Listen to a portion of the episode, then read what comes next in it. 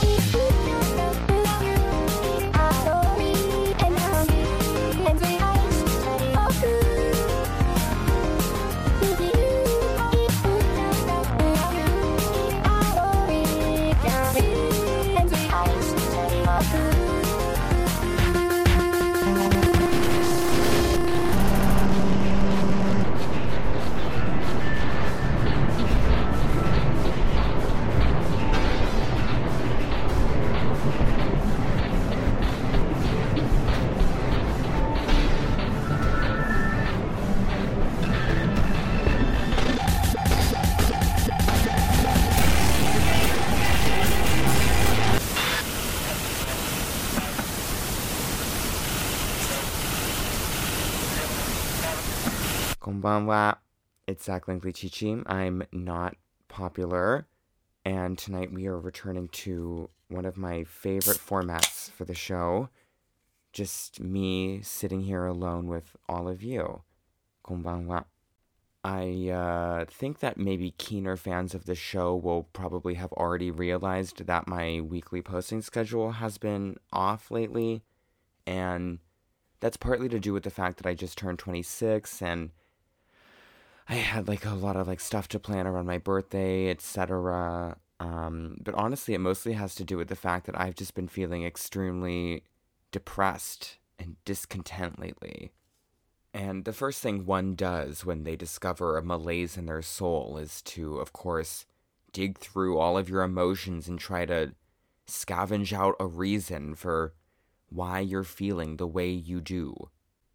So I tried to come up with a few pet theories, and I wondered if it was merely the astrological phenomenon of Cancer season wreaking havoc on my soul and making me feel extremely vulnerable and emotional, or if it was the fact that I felt a little weird about getting my visa renewed and I have no idea like what my like long-term career in Japan is going to be at this point. I thought it might be stresses in my interpersonal relationships. I wondered if it was just the heat and I was like overwhelmed by how humid and hot it gets here. And I thought about if maybe I was feeling artistically unfulfilled. That my drag and my writing and my podcast, that all of it doesn't really amount to anything serious or meaningful at the end of the day. To be honest, I do think at least partially, that it is an accumulation of all of those things at once. But really, I've always had a very strong sense of self, and when faced with adversity, I'm very proud that I've been able to reduce most challenges in my life into a dramatic and narrative detail in the unfolding memoirs of Zach Langley Chichi. A lot of those hardships have unfolded live on this program if you're listening to the Patreon. People have heard me move away from all of my friends, they've heard me break up with uh, loved ones of several years with whom I shared animals with. I've cried on this show before. I'm I honestly feel like I'm very good at like putting all of these things together and turning it into something like a story and something I feel like I have ownership of. So it was frankly kind of disturbing to go through some difficult portion of my life and feel totally powerless to turn it into the course of my plot. And having your life laid out in front of you and what you're not happy about in it, and having seemingly no power to curate it into something more meaningful, it is honestly a little bleak. And with that in mind, it led me to ponder on what I'm going to be discussing at detail this week. I started thinking a lot about the internet. The internet is where you're hearing me talk to you from right now. You're either streaming this or you've downloaded it from an RSS feed. And beyond my immediate surroundings, 99% of the people who are aware of my presence in this physical world are aware of it as facilitated by this network. My existence, in a sense, is entirely constructed out of this input that I upload into the network that is then perceived, commented upon, and considered by whoever may come across it whether it's the MP3 file that I submit to my podcast hosting service or the text representations that come to constitute a tweet or the pile of pixels that assembles an Instagram image. All of it is this mass of data that comes to represent my soul in this digital hellscape. And there's nothing inherently wrong with that because I think that language is already sort of the internet of culture. It's a series of failing representations that don't quite convey the soul as you mean it, but are close approximation. I think the internet is quite similar in that way. But where I find the internet to be so evil and malignant and honestly horrifying is that with all of these representations you create of yourselves, it's done in a forum where anyone who feels like it can feel free to perceive and connect with what you've put out there, interpret it as they will, and then thrust whatever understanding they have of you against you. So, as I was feeling powerless to make my hardship and agonies something artistically meaningful, I realized that everyone else was already doing it on my behalf. So many invisible internet participants were taking whatever it was that I represented myself with online and summarizing it in internet group chats and screenshots on Reddit and theories on obscure internet forums and morphing whatever I had tried to put out there into their own narrative of which I have no control. There is some phantasm of Zach Langley Chichi that now exists somewhere in this expansive network. I suppose that I've become recently somewhat frightened of the internet in that sense. And maybe I shouldn't be because there's, you know, that famous uh, thought about writing that a novel is yours until you publish it. But all the same, the internet seems to maintain a specific sense of illusion. It is basely a forum in which every participant is lying and trying desperately to create themselves in the image they want to be seen as. So, witnessing my own character as I try to present it online get stretched apart by these warring fallacies of the human souls online. Yeah, I mean, I do think it is justifiable to be a little afraid and depressed by this. This is the main service we use to connect with one another, and never in human history has so many human hearts been as close to one another as it is right now. And the praxis that we use to interact with one another is a monstrous web of mistruths and fury. There's a passage from one of my favorite philosophers, Foucault, in The Care of the Self, where he writes From the idea that the self is not given to us, I think that there is only one practical consequence. We have to create ourselves as a work of art. I have ardently believed this to be true. And perhaps the reason that I am most disgusted by the internet lately in my rows of depression is that the idea of the self is being given to me. And it's not even being given to me, it's being actively forced upon me. I can feel almost like a mirror maze of Zach Langley Chi-Chi's enclosing upon me. And although this is true of reality and the fact that we only exist in the eyes of other people, the internet practicalizes it and makes it a corporeal, physical, tangible disaster in which we are absolutely flailing, trying to represent ourselves, and all we get out of it is a series of other people forcing their ideas of us back upon us. Maybe some people won't have ever experienced this. Maybe they haven't ever had mass commentary about them on the internet.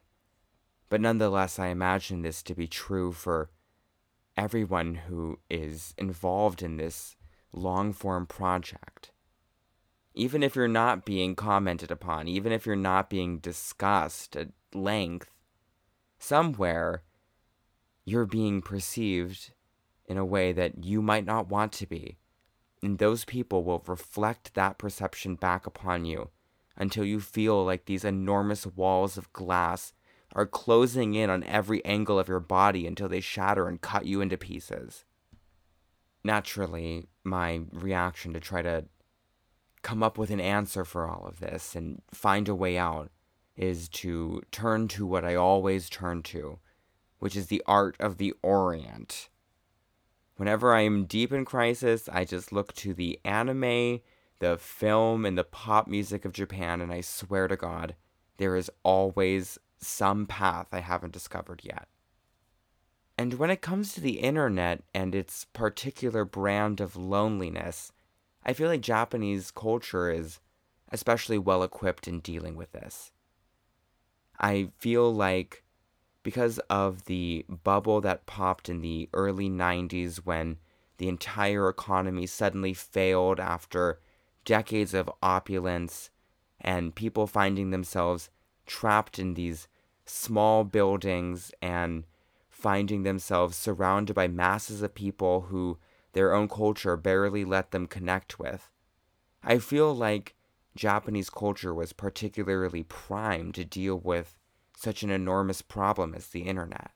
Anyone kind of familiar with Japanese culture will be well aware that they have a very strong understanding of the exterior and interior self the self you present to the public and the self you present more privately, which is, of course, the sort of hard boiled understanding of this internet disaster I'm reconciling with now.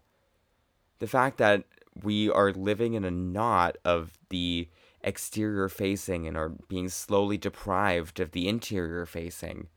This seems to be almost a traditionally ancient problem for Japanese culture.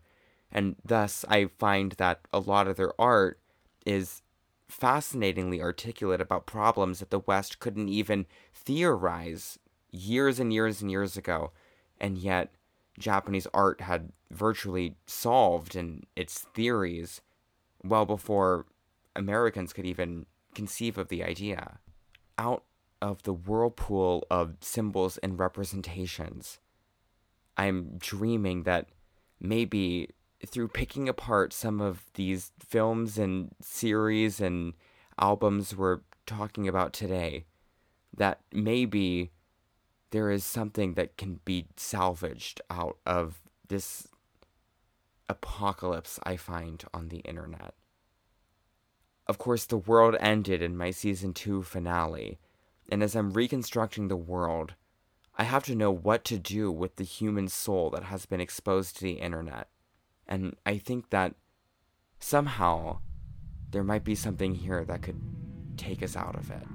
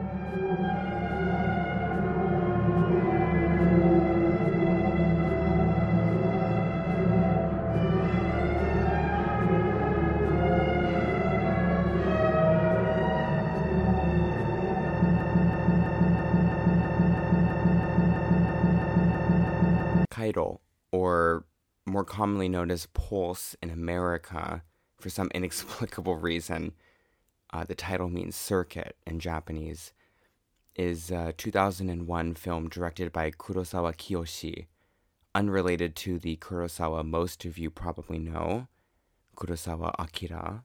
But Kairo is simply one of the loneliest and most isolating motion pictures I've ever seen.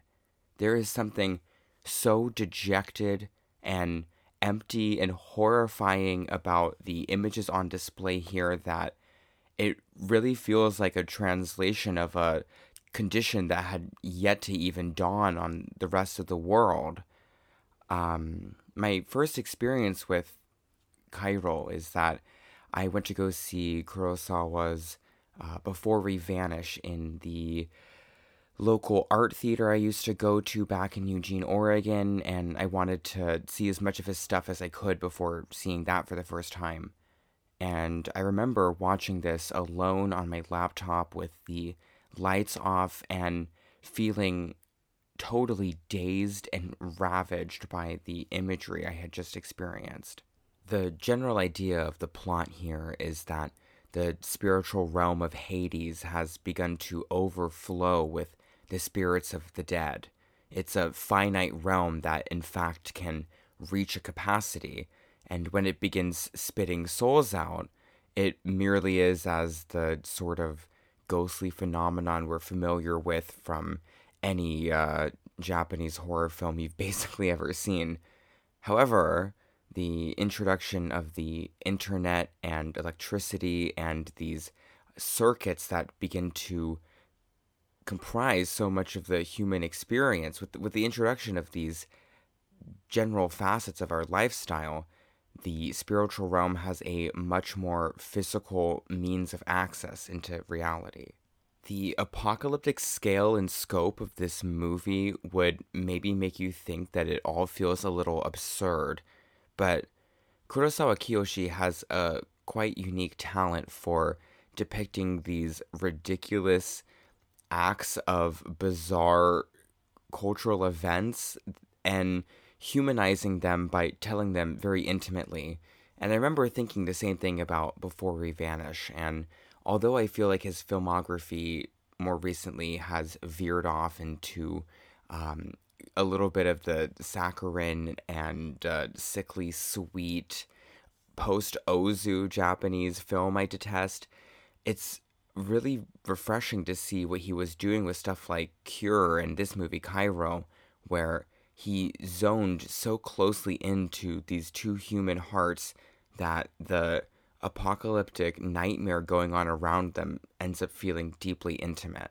I think it's because instead of trying to create this grand Hollywood cinematic moment that, you know, I, I have a lot of respect and appreciation for, instead of doing something like that, he zones very closely into two contrasting narratives of a botanist young woman and a college boy who slowly watch these events unfold around them until every single person in their life has vanished into this Tokyo apocalypse smoke of loneliness and dejection until there is literally nothing left at all. At two hours, the movie feels very long, it is arduously slow, and it is quite often very boring, I think. But because you're subjected to this long form, slow motion realization of what's really happening to the world, you see these two characters and you have such a full view of their lives and their intimate realities that this intrusion of an enormous, you know, end of the world, end times event happening to them, it feels extremely real. It's honestly punishing. One of the reasons I feel like this is so brutal is simply because of the art style. I keep mentioning the imagery of this film, but I really can't understate how impactful it is to watch these shots go on for minutes at a time as you're forced to examine every small, blurry VHS detail of these blackened walls and worn out cityscapes and overcrowded apartments filled with junk and cans. Even the places that feel cleaner or somehow a little warmer, there is always a tangible distance and gap between the characters on screen. You always feel like they're orbiting one another, but never quite touching. When Kairo isn't behaving like a ghost movie, it really feels like this naturalistic and extremely haunting gallery of human beings just normally interacting with each other. But the normal interactions take on this tenor of utter isolation. The way you see these people trying to connect with one another and interact and understand each other's feelings is nothing short of supremely depressing. There's um there's a shot very early in the movie, or a scene, I should say, where the main female protagonist is following up on a coworker who's been mysteriously absent from work. And they seem to have a somewhat normal conversation where she asks him, What's the matter? Where have you been? And his kind of refusal to answer and general aura you really feel these two hearts trapped in cages colliding with one another and never being able to successfully touch. I think the central metaphor here is obviously a little overstated, it's a little on the nose, but rarely have I ever seen such a crushing loneliness depicted as a fundamental human truth. And as all great Japanese art exceptionally does, this movie takes that you know, fundamental human truth and augments it into a horror beyond our comprehension. I think one of the reasons that I've always been so deeply attracted to Evangelion and Battle Royale is because, like this movie, Kairo does, they both depict these really sort of stomachable and recognizable feats of human life. Um, Evangelion being overcoming the mother and the father figures and learning how to live on your own willpower and battle royale being about finding the ecstasy in life despite the crushing systems placed on top of you. So, what makes Kairo so fittingly dread inducing and misanthropic is that it manages to still augment the basic human feelings of daily reality into an absurd, enormous event, but it also suggests that it's something you merely cannot overcome. You know, up until this point, I've been alluding to this doomsday event that is the center fulcrum of Kairo. And what it is, is that ghosts manage to leverage the artificial connections between people on the internet to appear in the real world. They create these forbidden rooms made out of red tape that they lure people into under the guise of connection and they seduce nearly the entire population into abject suicide by means of hanging and leaping off of water towers and disappearing from their families with no word whatsoever. And it's so horrifying because if you aren't paying attention, you might miss that the doomsday is occurring in the background of this movie. You might miss that the pachinko parlor and arcade that is once stuffed with people sitting silently next to one another is suddenly completely empty, save for everything but a ghost and the protagonist. And aside from how unsettling it is to watch this calamity occur with a totally apathetic eye from the camera and honestly most of the characters, the misanthropy and hopelessness is what really makes this film a complete nightmare. Before we're even anywhere close to the end of this movie, we see every single optimistic character, every figure in this movie who wants to believe that life is worth living and no matter how lonely it gets, there's always a possibility for a more ecstatic day. All of them are absolutely ruined by the narrative of this movie. The first girl who just wants to believe that nothing is going on and everything is normal becomes a total husk of herself before jumping out of a window, having her soul turned into ashes, and then having it blow away in the wind as her best friend desperately screams and pleads to her to come back. But she's already been seized by the spirit realm. Her soul has been reduced to a black stain on the wall that chips apart and flies out the window. And even the most optimistic character who continually tries to suggest to everyone that there is meaning so long as there are two people on earth, even he, in his moment of loneliness and horror, is seduced into this red tape room. And he's so confronted and aghast by the revelation he has in this room that he too slips into the infinite ennui and gives up his body for the perpetual state of ghostly loneliness that is the pessimistic afterlife of this world. It's especially depressing because this final character he's managed to try and forge a bond with is desperately fighting to keep him on Earth and not slip into this smoke.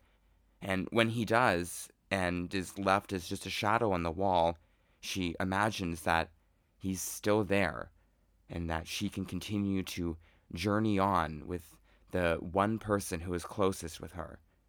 And there he is, just a black smudge on the wall of a destitute ship in the middle of the ocean surrounded by nothing but water and the void. All in all, it is uniquely petrifying and horrific to see this kind of loneliness realized on film and then have that same film tell you that there's no way out and this is all there is. No matter what inventions we try to forge on this earth to artificially bring our souls closer together, we are all irrevocably trapped in this gelid despondency from which there is no escape, no matter how hard you try to convince yourself that maybe there's something.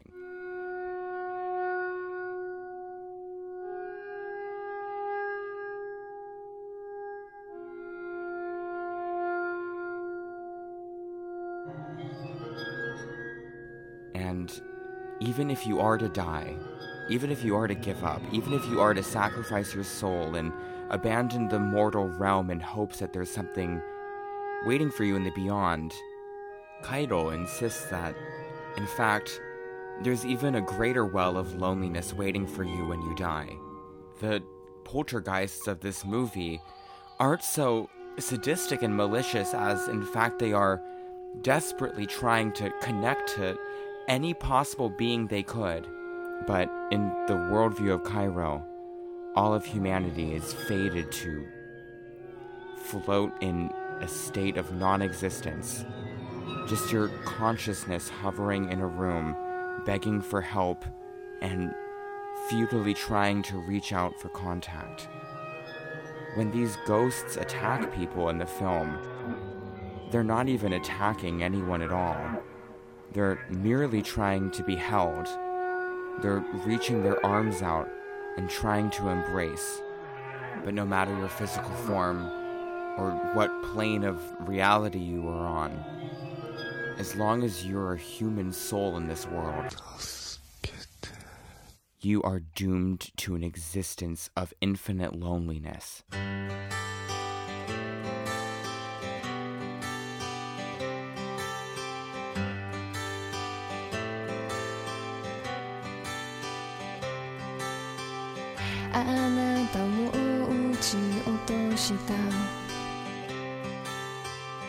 私の青い武器は錆びてしまった。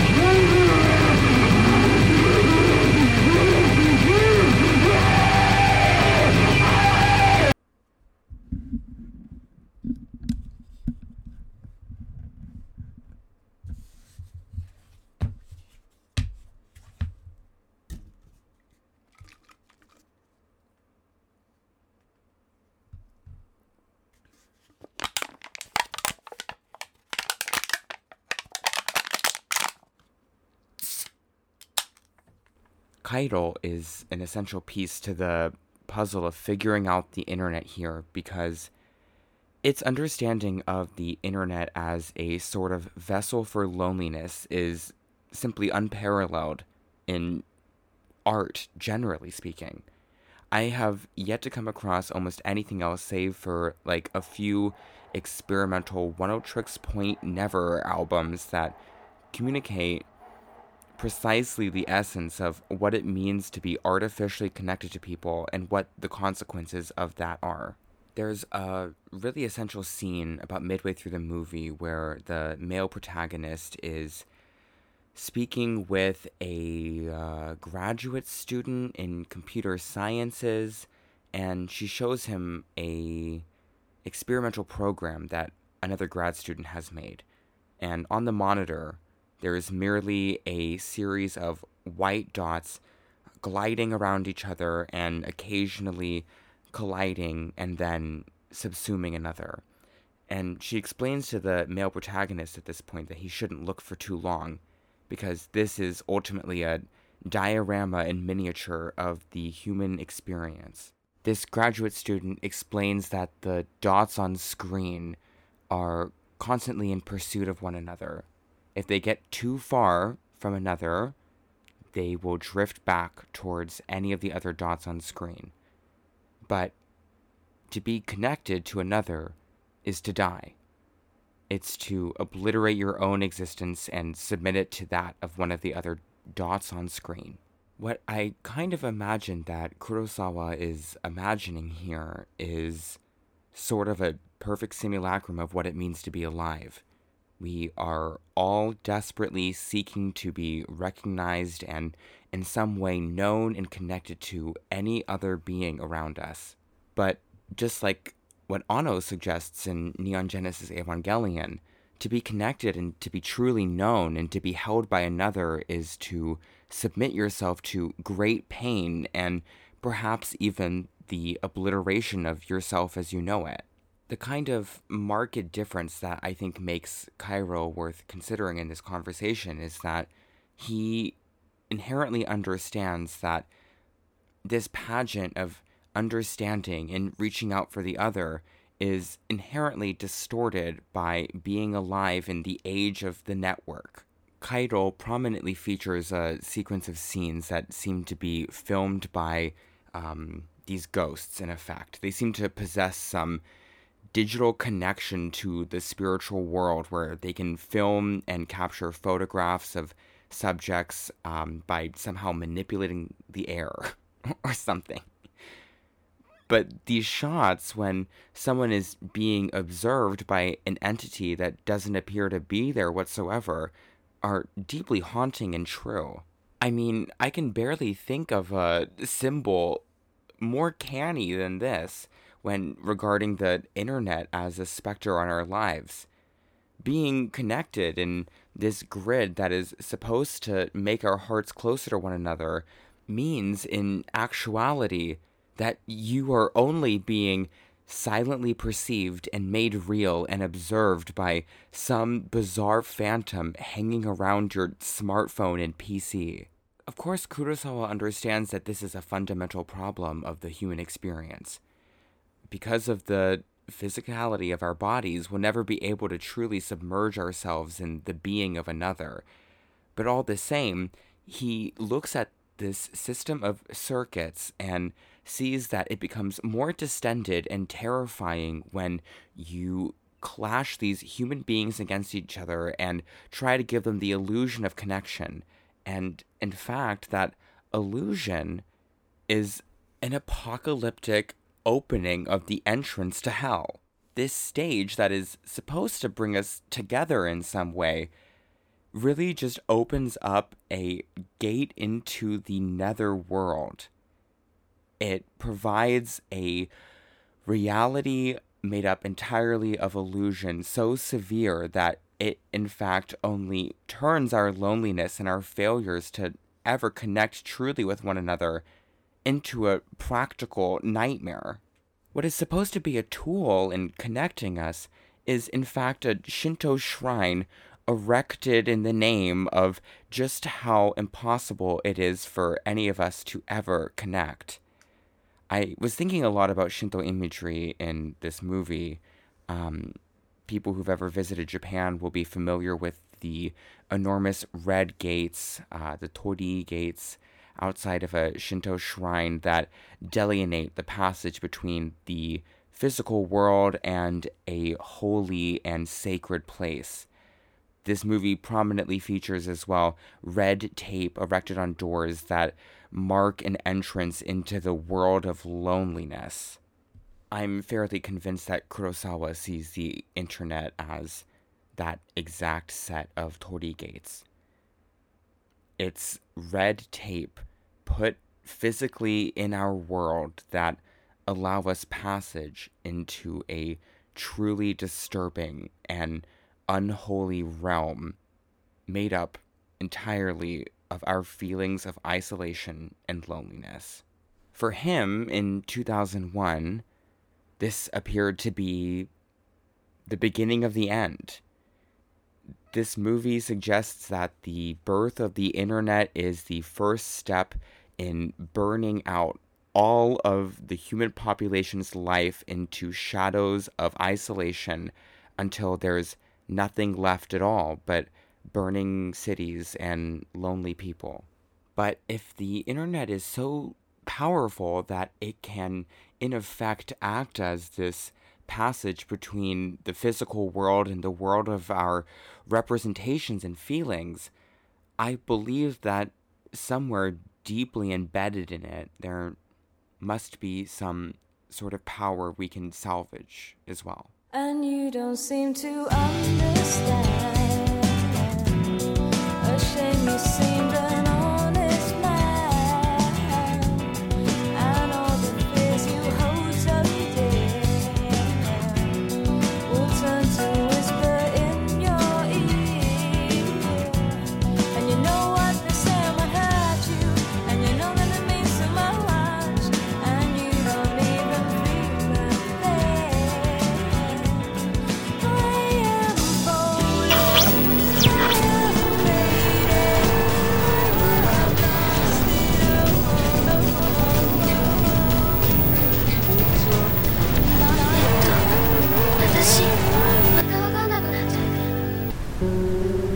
がいるのこっちなのかそっち側なのか私そっち側のどこにだっている。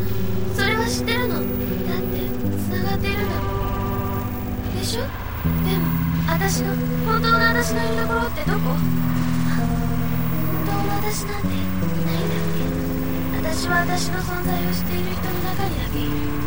けどそれだって今こうやって喋っている私は。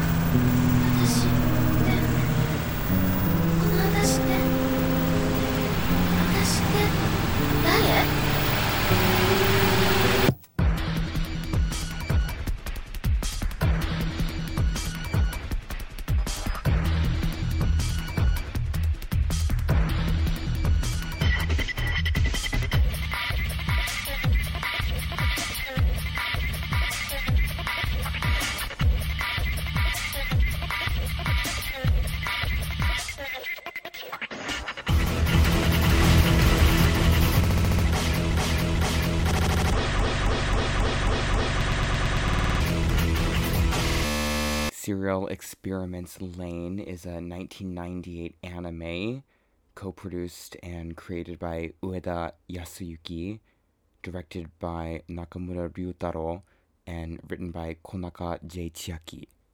Lain is, for better or worse, one of the enduring e girl anime icons. Like Evangelion and Madoka as well, there is something very deeply appealing about Lain to some of the most obnoxious women you've ever met online. And honestly, I mean, I can't say it's very surprising.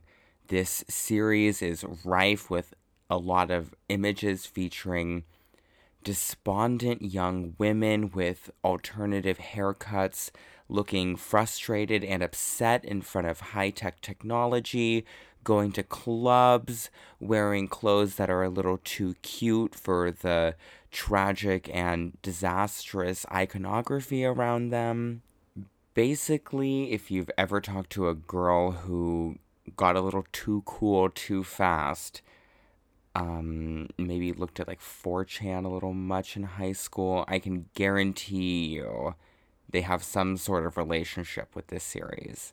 But e girls who smoke 4% cigarettes and trans women who are a little big for their britches and have imagined themselves to be some sort of cyber god aside, Lain, being only four years younger than me, is by far one of the most transient and disturbing portraitures of the self, the other, and the network that has ever come to fruition in contemporary art. Lain was recommended to me on an anime convention forum when I was like 16, and it was postured to me as the highest level of art that anime has ever achieved. I was uh, told it is extremely cerebral, difficult to understand, uh, full of metaphors stretching upon different continents of religion and faith structures. And I watched all of it in about two sittings and was immediately enchanted.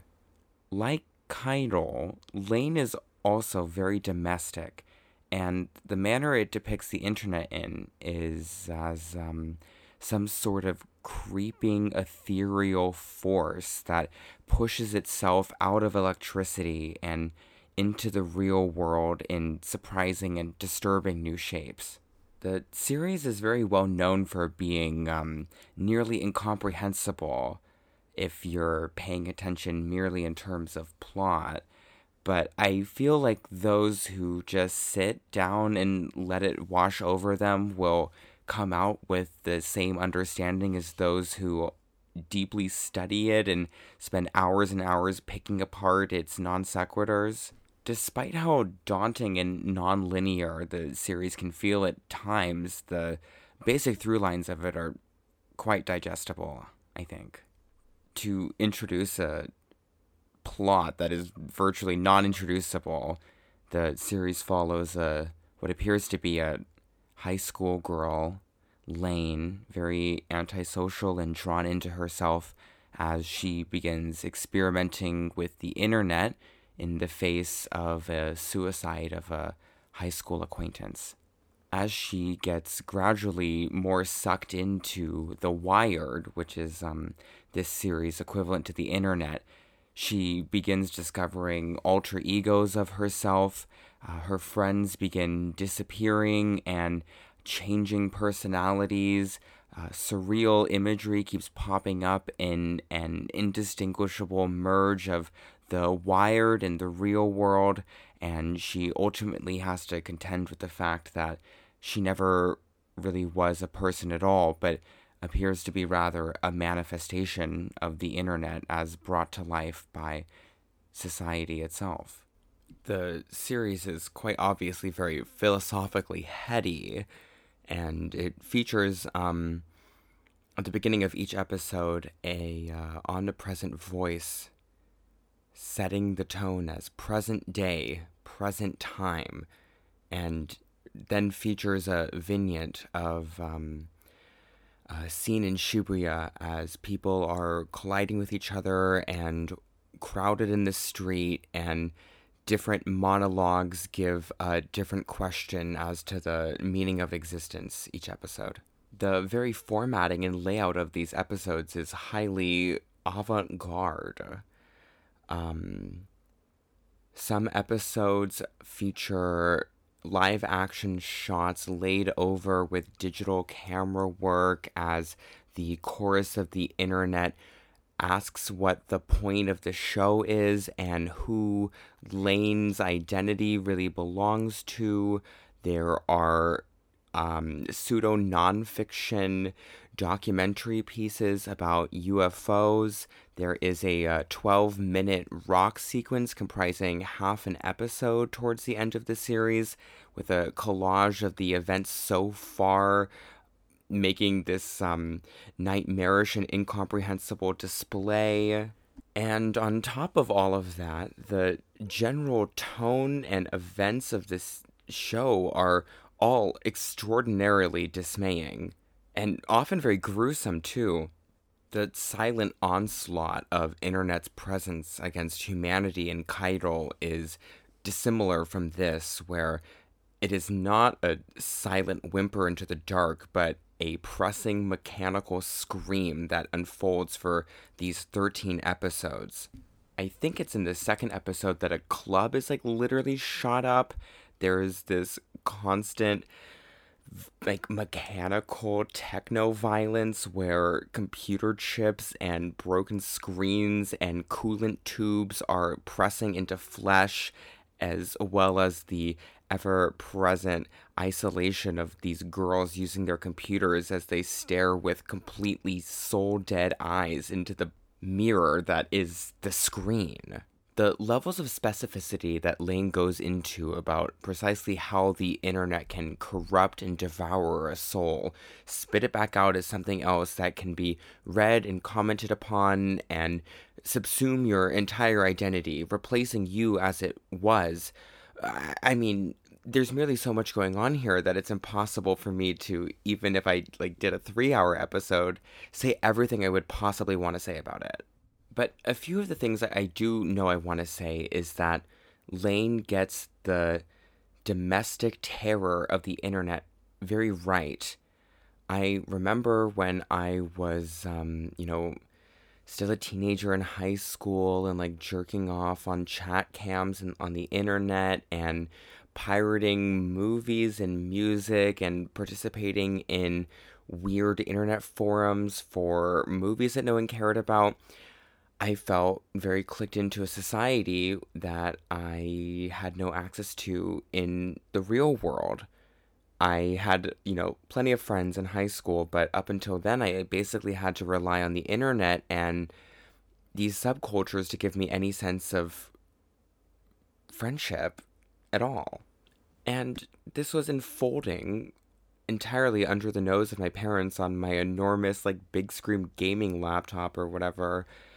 And I was basically completely absorbed in a different reality from my parents and like running away to it. And I mean, I still find myself doing that when ever things are like challenging at work or I'm frustrated in my, you know, personal relationships. I go right to the internet where I falsely believe I might have more power in creating a subculture for myself or a, a space where I feel like I can talk about the things I want to.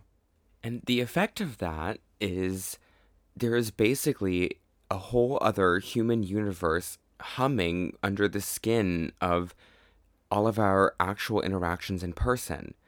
And the way that Lain sees this is both literally as a visual motif where a dark black red substance seems to be leaking out of the shadows represented by the wire. Meanwhile, all of the electrical power lines hanging above the city are n- nearly constantly humming, and the home life of Lain and her imagined family has been abstracted to a completely distant set of functionary relationships. There's no true love or interactions between them. They merely share food and fail to speak to one another as human beings. There's an especially upsetting episode where Lain's sister is, for the first time, sort of trying to re- reach out to Lain and understand what's happening to her as she sinks deeper into the cyber universe. And the further that she tries to relate with her or understand what's going on, she finds that time itself begins to break down and slip into these cyclical loops. She can't remember what's going on or where she is, and it finally ends with her trying to talk to her sister and her realizing she's been replaced by an avatar, and her true essence is merely a frightening shard of glistening blue pixels that cannot speak or represent themselves in any way whatsoever. And this is constantly happening throughout the series in a variety of horrifying and repulsive ways. I remember feeling especially disgusted when I first watched this and seeing Lain's mother and father making out with each other in the um, the Genkan, the, the shoe area of a Japanese house, and Lain looking on passively in a state of confusion asking her father to install the next bits of her computer.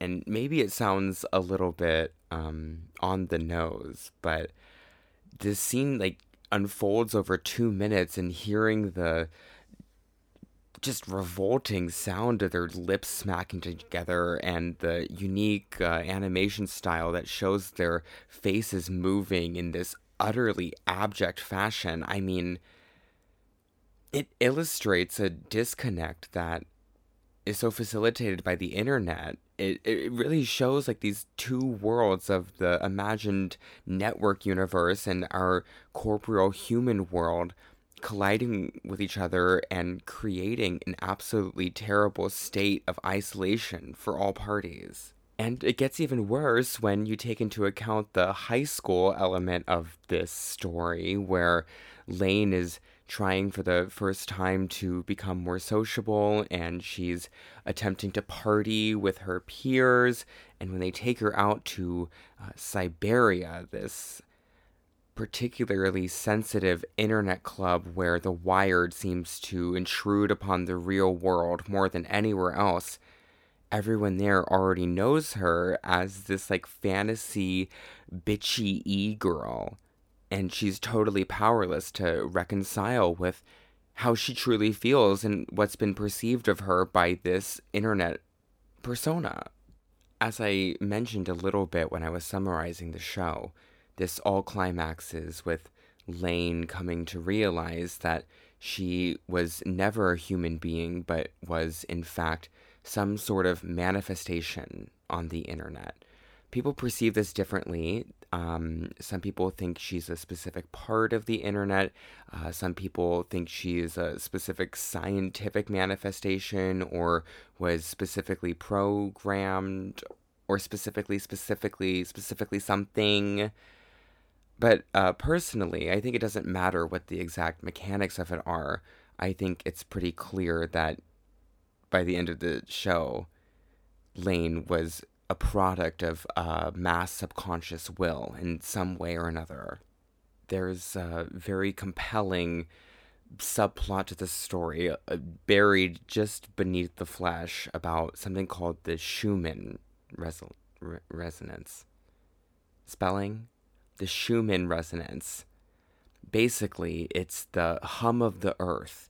It's a frequency that can't be heard, but is in fact the very soul of the earth and all of its human souls resonating in a single frequency somewhere on Gaia's orbit. All humans were already in some way connected. All of our hearts and beings were already in a primordial internet that was somehow resonating and making this impossible to hear sound somewhere around the sphere of our existence. And like how Kairo recognizes that the internet was a creation of a sort of torii gate passage into the spiritual realm, Lain sees the internet as um, the key to harmonizing with this Schumann frequency. It's a way of turning the intangible subconscious of the human emotion, the voiceless drive that we constantly share and pushes us forward somehow into the future. This invisible and mute force is literalized as a frequency and thus made real and accessible by means of the internet. But the consequences of making that subconscious will something that can be perceived and understood is Lain herself. She's become sort of an anti god to the universe. She's an avatar of what should never be made real. She's an icon of something that has always meant to be unsaid and only felt. And for that, she's sort of a, a, demon. One of the main conflicts of the show is the idea of keeping your human flesh or deleting it entirely for the sake of eternal life on the internet. And close to the end of the series, Lain comes to the conclusion that a body is not only necessary but crucial to the human life. That having a body and having a physical, fleshly means of recognizing yourself and dividing yourself from one another is the only way to maintain any real identity and also derive any sort of valuable meaning from time on Earth. But simultaneously, she comes to the conclusion that having been a person with flesh in any perceivable way has caused extraordinary harm to the people around her, and she ultimately chooses to delete the memory of her flesh from the entire world and become a silent observer as a sort of phantom of the internet. I think Lain does something really fascinating here in that, in the first place, it tries to humanize and characterize the subconscious and silent observer that is this monstrous creation we've called the network and give it a human face and try to depict its struggle as a summation of the human entity all at once. The final episode, in some ways, actually funny enough, reminds me of the conclusion to the Death Note manga, where we've seen a character desperately toil trying to save the world and make it into something more beautiful and just than it was before. But upon their deletion and upon their removal from reality, everything goes back to how it was. There's an uh, an especially saddening scene when we witness the phantasm of Lain appearing in the human world and reaching out to one of her friends from her days as a human. And they share a faint memory with one another and a gesture towards empathy, but it doesn't go any further beyond that. And without the internet having a humanity to it, with it constantly being this silent, living being that we've forged it into, this monocellular monster that we're all feeding into and hovers above us and leaks into our private world. I feel like we're left in the same the same the same world we're in now.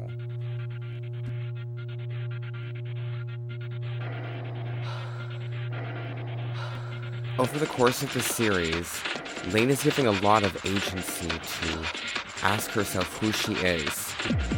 Ask the people around her, what is she? As an avatar of the internet, she's constantly asking anyone she possibly can, just like the ghosts trapped in the circuits in Kairo. What is her meaning? What does it mean to be a sequenced piece of data represented and observed by whoever on the internet? What does it mean to be seen? What does it mean to be known? What does it mean Who to be am real? I? What do I How do I distinguish me others from my own being? Where or am you? I? Where do Where I do go I when I? But Where's the real online and real Am I same?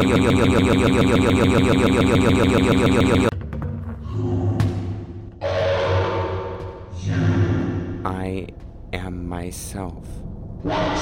I am me. My myself is this. The entity responding to you right now. I'm I'm more than that. Well, I I I know I, I know that I I know that I feel myself. I I feel myself responding to you.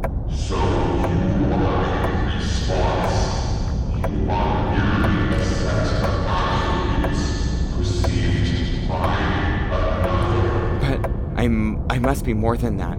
I, I know that I exist. I'm here. I'm right here. This is a microphone. I, I'm talking to you with a computer.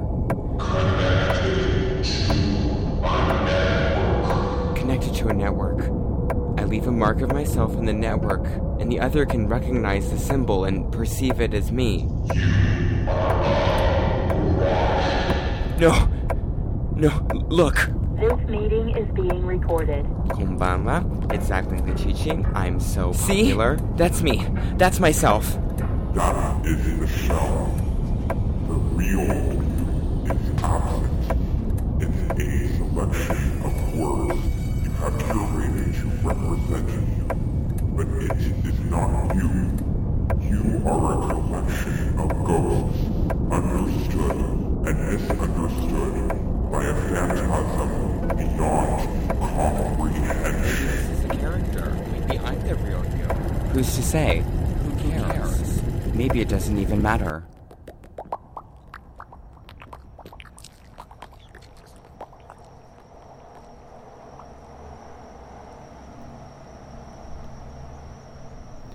I'm sitting in the park.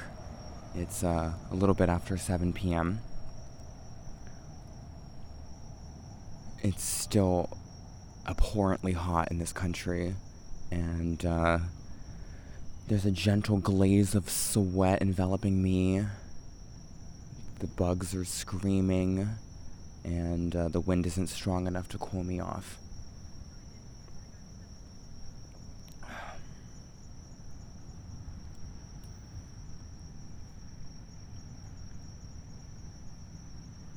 When I was thinking a lot about serial experiments Lain and what it means with my comprehension of the internet, one of the most, you know, impactful elements of it that I carried out was the philosophy that there is truly no you.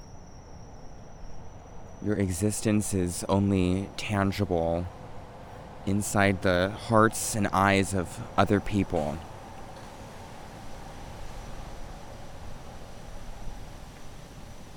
And of course, Lain kind of sees that as something horrifying when it's translated onto the internet and this phenomenon of ourselves never being able to escape the confines of our bodies and then being trapped in this maze of electrical circuits that are humming through the air at all times and slowly drowning us in their circuitry. Although it's, you know, quite horrible, all you can do with it is try to connect in some way.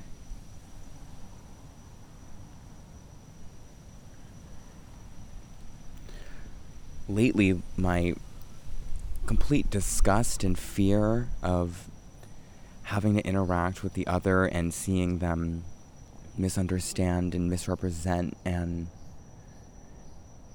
feel so divorced and distant from what I imagine myself to be. It is liberating in a sense that Lain says there is never going to be any you. No matter what you want, there's no you. There's no I. There's only the summoned accumulation of everyone's own wills and perceptions and understandings of you surmounting in some sort of impossible phantasm hovering above the grid.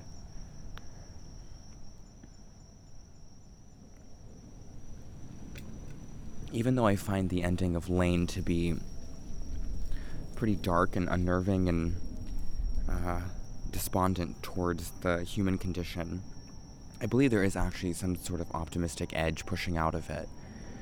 I think that Lain comes to the conclusion that although this nightmare of eternal misunderstanding and a complete absence of the you as you know it, even though it's quite horrified of that, I think it's sort of passive acceptance of it is important to my own comprehension of the internet and my turmoil with it.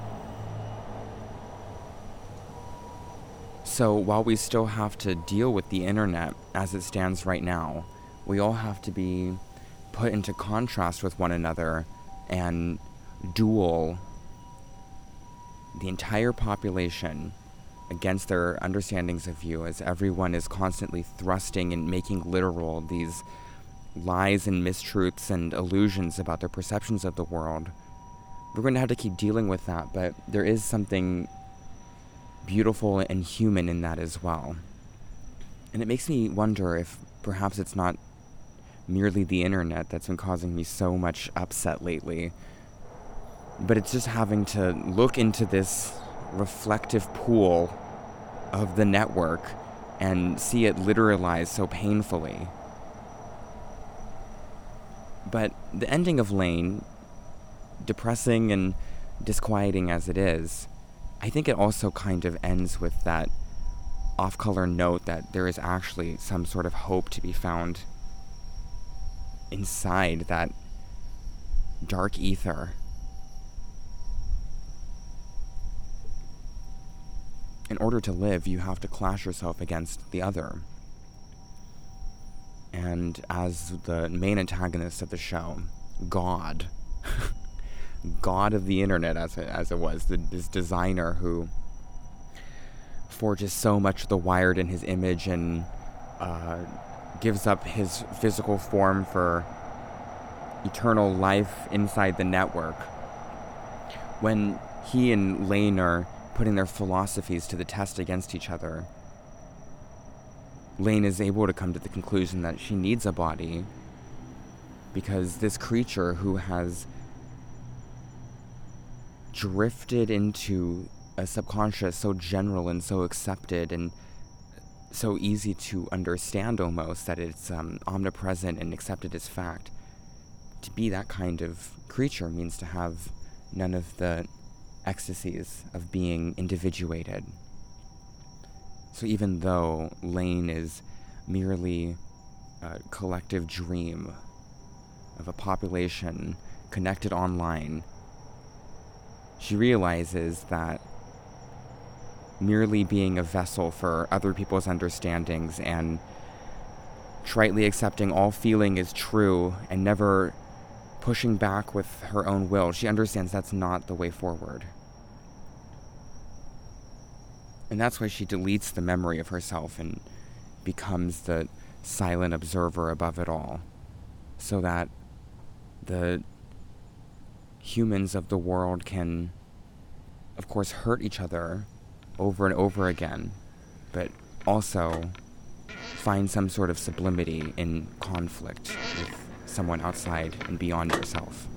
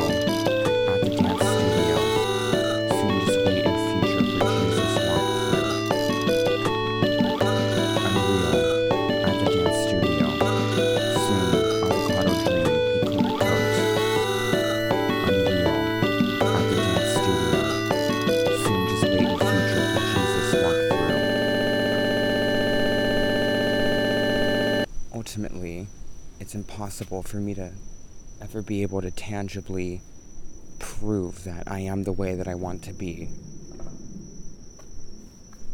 There's no device or system or internet in the world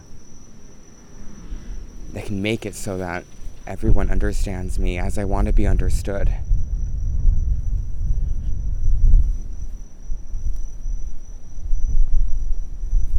But I think somehow there's um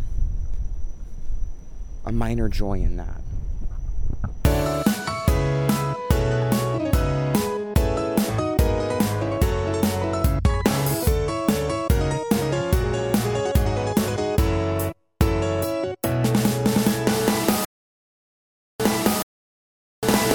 Caps Lock is the 2013 14th studio album by Japanese electronic duo Capsule, produced by Nakata Yasutaka and featuring vocalist Koshijima Toshiko. And those joining me since season 2 of the show will know that I have a very long relationship with Nakata, who produced the entire discography of Kyary Pamyu Pamyu, and his work here in Capsule is truly one of the reasons I'm interested in Japanese culture and Japanese pop music in the first place. At that time, I was listening to like a lot of Daft Punk and Justice, and nestled in there was this kind of like clubby house electro synth pop um, duo capsule.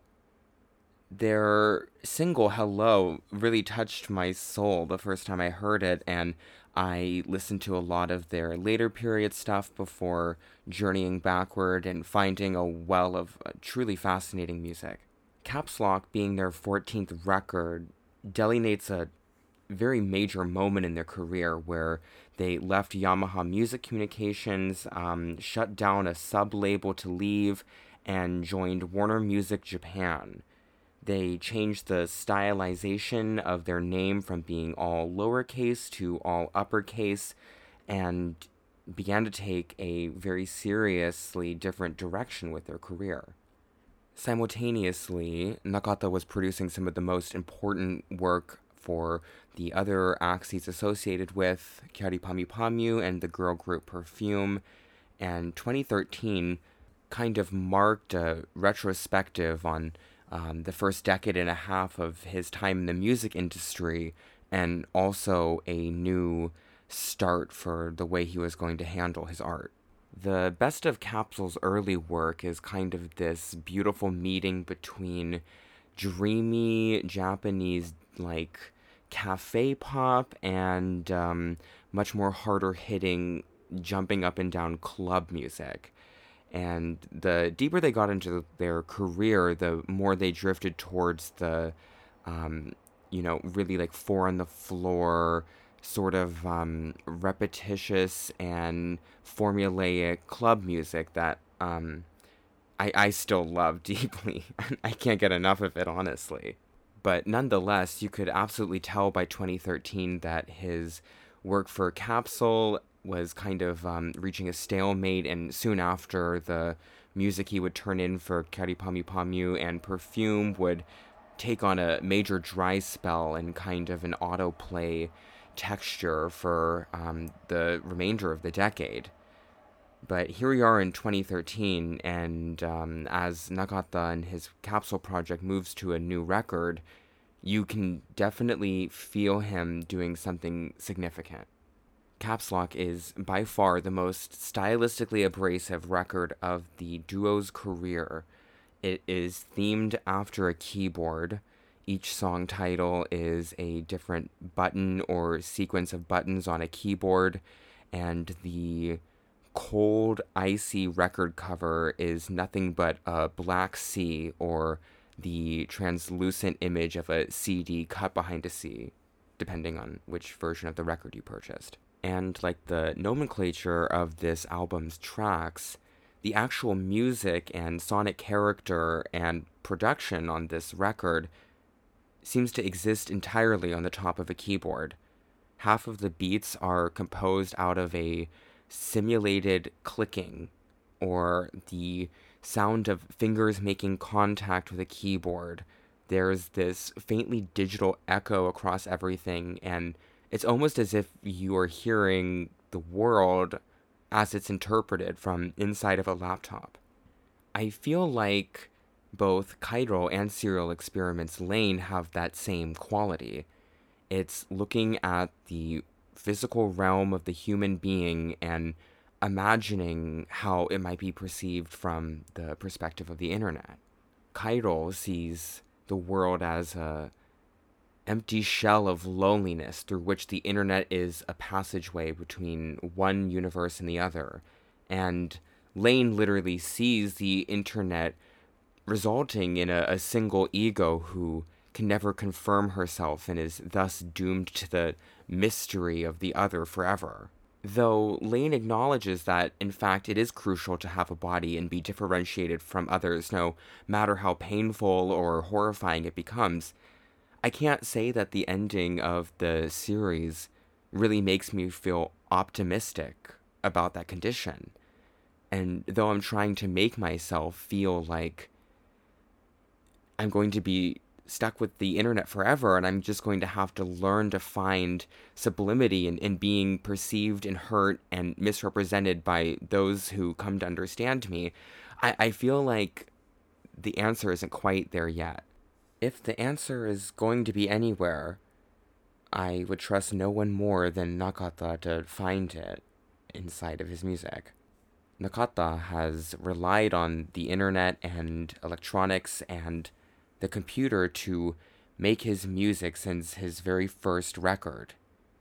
He's responsible for introducing an entire European tinged style of this bouncing house music into Japan, and the way that he became prominent through Perfume, especially, no one else really imagined electronic and, and dance music in the same way that Nakata did.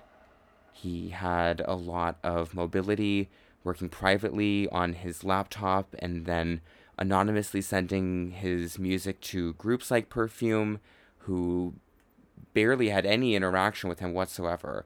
He basically created these soundscapes inside the keystrokes from his computer and then filed them off quite emotionlessly to be performed by other musicians. And when it comes to Capsule, he's even said that he envisions the act as a solo project. He views his uh, vocalist, uh, Koshijima, as merely an instrument for him to emote through. He is, in effect, wielding the voice, ego, and spirit of others. He's taking their essence and reinterpreting it as he pleases, as if it's literally another key on the keyboard for him to strike and project his own feelings and vision of the world through. This is almost precisely what I have been most horrified of as I've felt increasingly more divorced from my internet persona, as I'm watching people place it on their keyboard and then press it as if they can utilize it for their own personal means. I'm terrified that someone could interpret the way I exist and then refashion it in some brutalist and cold, self serving purpose.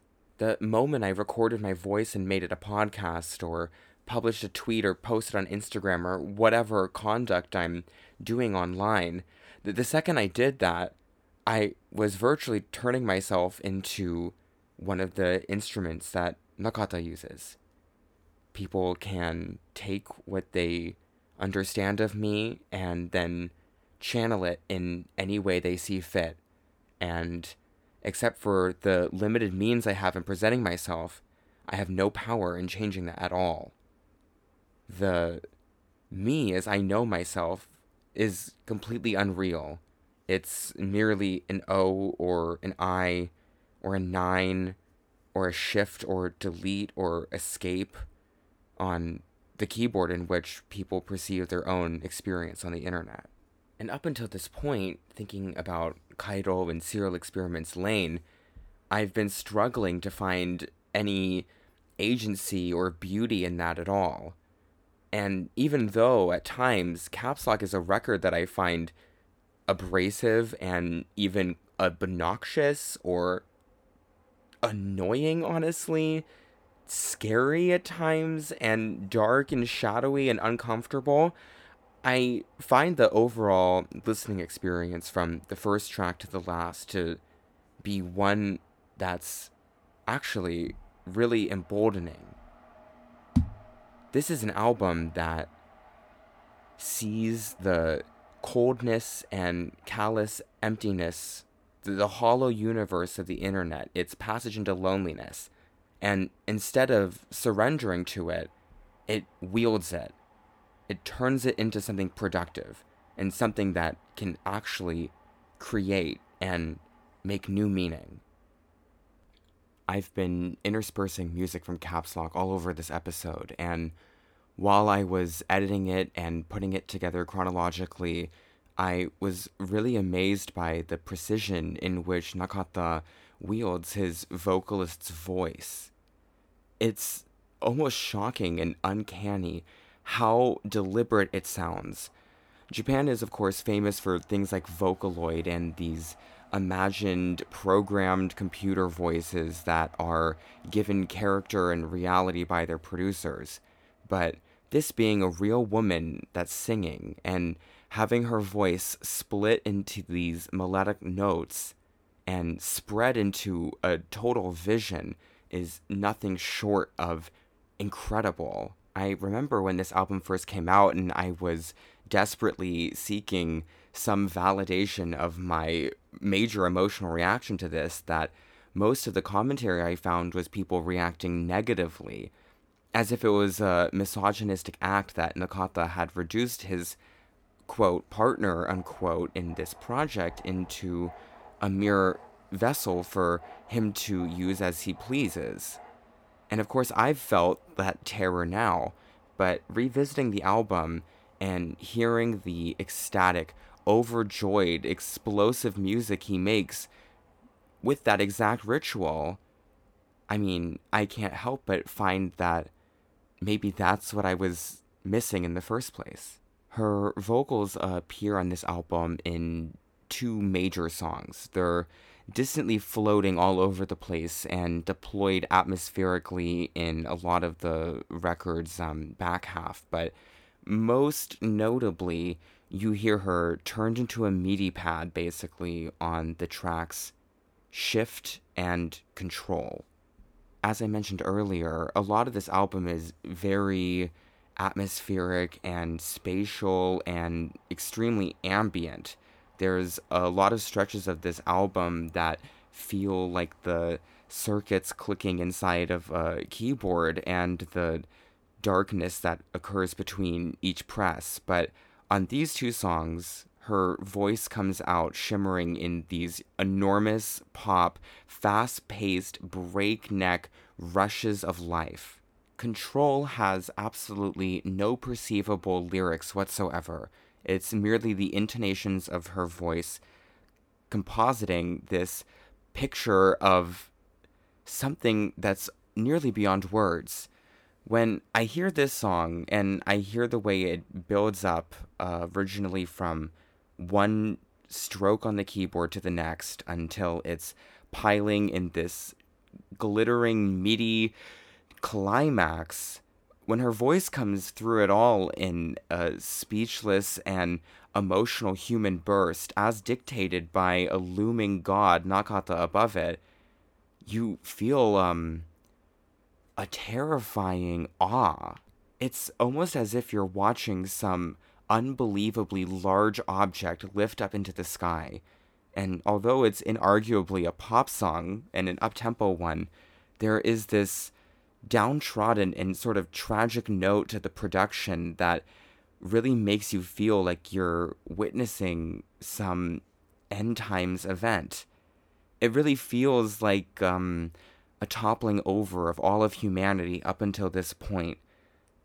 Human beings desperately trying to connect with one another throughout history until it's all been uploaded on the internet and it comes out this shapeless, linguistic failure that nonetheless inspires great feelings of the sublime. This transition that humanity has undertaken into the wired, into the network, into the internet, it is, of course, something that we should be afraid of and something that we should sort of witness with one hand covering our mouth and the other grasping our neck. We should be looking up and staring into the sky as this happens and our collective subconscious becomes a material thing. We should be looking at it, of course, with great fear, but we should also be looking at it and see it as a beautiful digital climax to everything we've been reaching for up until this point. Even if it's a failure, even if it's an emblematic, um, emblematic isn't a word. I'm trying to say em- emblematic. That's the word I was looking for. Even if it's an emblematic signifier of our innate inability to truly know the other, it's something to take a sort of twisted pride in, and equally so, a deep founded respect almost. It's it's probably like insane to imagine that this is uh, what I'm getting out of like a pop song that has no lyrics in it, but when you look at this in context and imagine Nakata theming an album out of the very means in which his entire oeuvre is structured, when you hear something that sounds as melancholic and gigantic and titanic as this does, I just can't help but come to that conclusion. And it becomes even more so when we get to Shift. Unlike Control, this actually has uh, lyrics in English, gibberish as they may appear to be. He writes, as I was reading earlier, Unreal at the dance studio. Soon, just wait in future for Jesus walk through. Unreal at the dance studio.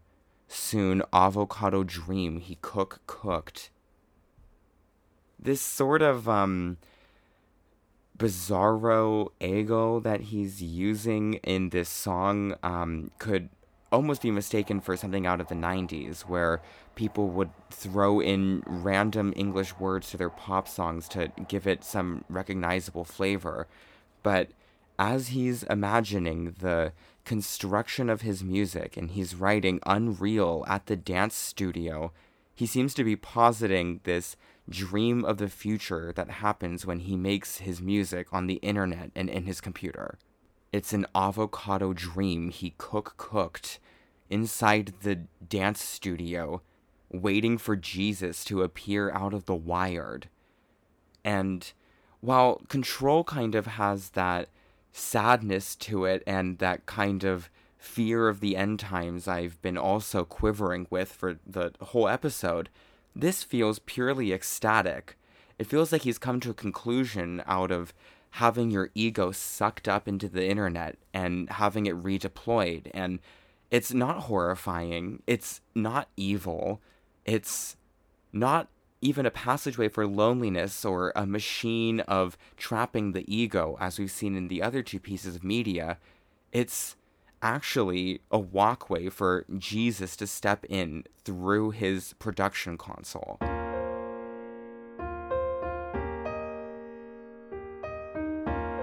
There are, of course, stretches of this album that feel supremely lonely. There's sections of it where it feels terrible and grating to have this process happening to you. But by the end of the record and through these two songs, mutilating his partner's voice and turning it into an instrument, we actually find something close to transcendence. We find some actual synthesis for this entire mess.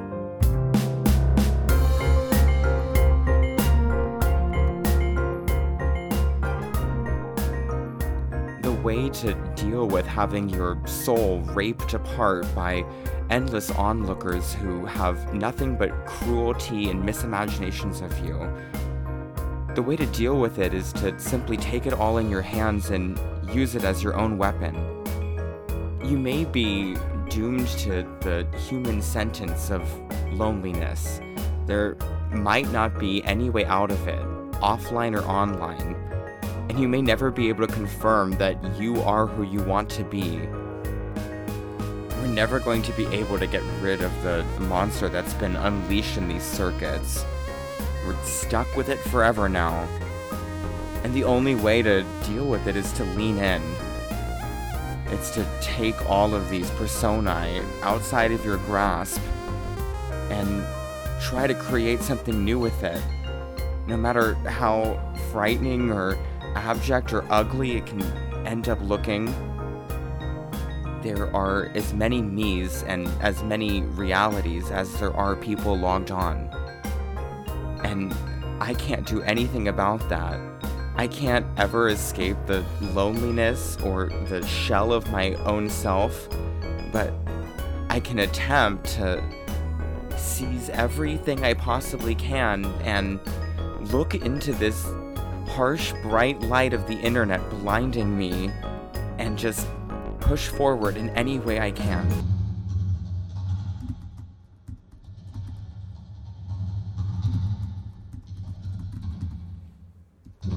I'm, of course, still unnerved and feel like feel like I'm never going to be able to really like get out of the funhouse mirrors that are piling on top of me. But I can't just delete it and give up. I can't just stop doing the podcast or stop trying. When you're faced with something as monstrous, this enormous grotesque creation that humanity has resulted with when it comes to the internet. All I can do is just make do with it. Try to utilize it in any way I can. Even if it comes out like some of these songs do on the Capsule album, where horrifying toy sirens are bleeding into your ears or strange liquids are pouring over the electronics, no matter how disgusting or wrong it all feels, this is all there is. You can't run away from it. I know that I'm a product of this circuit board. I exist as much as it does, and without it, I don't exist at all. There's nothing there, so all I can do is run straight into it.